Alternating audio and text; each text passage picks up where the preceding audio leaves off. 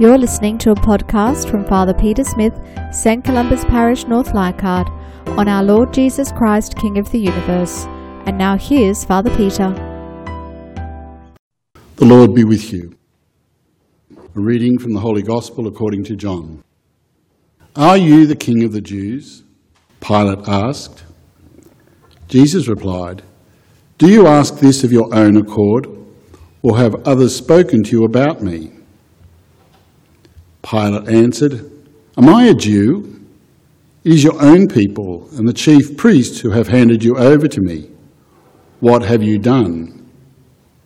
Jesus replied, Mine is not the kingdom of this world. If my kingdom were of this world, my men would have fought to prevent my being surrendered to the Jews. But my kingdom is not of this kind. So you are a king then, said Pilate. It is you who say it, answered Jesus. Yes, I am a king. I was born for this. I came into the world for this, to bear witness to the truth. And all who are on the side of truth listen to my voice. The Gospel of the Lord. This evening we celebrate this feast of Christ the King. What comes to your mind when you think about kingship? When you think about somebody being a king or a queen?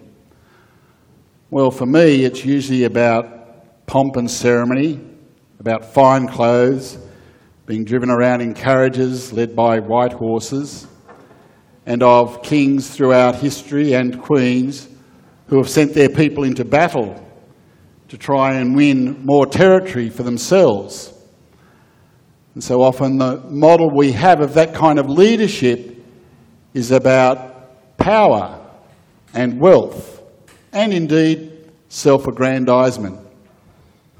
But tonight, the gospel that we read tells the story of Jesus' kingship. This little piece of the gospel, of course, is taken just before Jesus is put on the cross, just before he's put to death. And I find it a really interesting contrast to think that most kings and queens send their people off into battle to fight for them, where Jesus, as a king, dies for his people. Quite an amazing contrast. And so perhaps when we listen to this reading, we think, you know, if Jesus was a king and is a king, and he says to Pilate, My kingdom is not of this world, we might have had a reading that told about the great things that Jesus did when he was on earth how he healed the sick, how he had mobs and mobs of people following, hanging on his every word. But that's not the kind of kingship that Jesus wanted. The kingship that is modelled is one of humility and of service to others.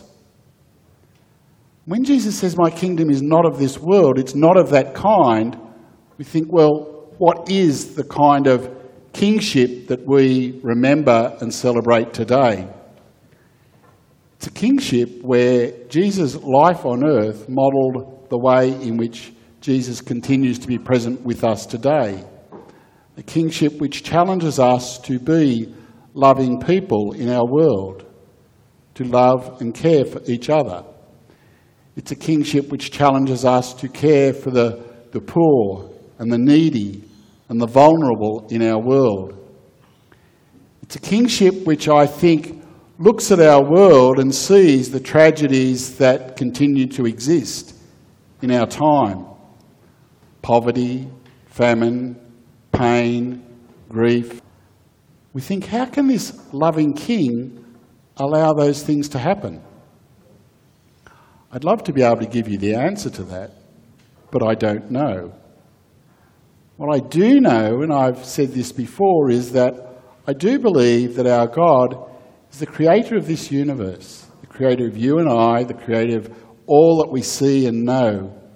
And I believe that somehow God has a plan for each and every single one of us. Now, somehow that doesn't change the hurts and the pains that we experience in our lives, especially when we experience the death of someone that we love but it does somehow help to give us hope to be able to place our hope and our trust in the King that chose to die for us rather than to send us to suffer as other kings and queens do. And so, as we celebrate this feast tonight, I think it's a challenge for me, it's a challenge for all of us to once again put our faith and our trust in our God, to believe that He is the King of the universe, that He is the one who has this plan for our world. No matter how we fail to understand it, no matter how we in our humanity might suffer and grieve and feel those tragedies in our lives, we know that this is God's world, God's kingdom.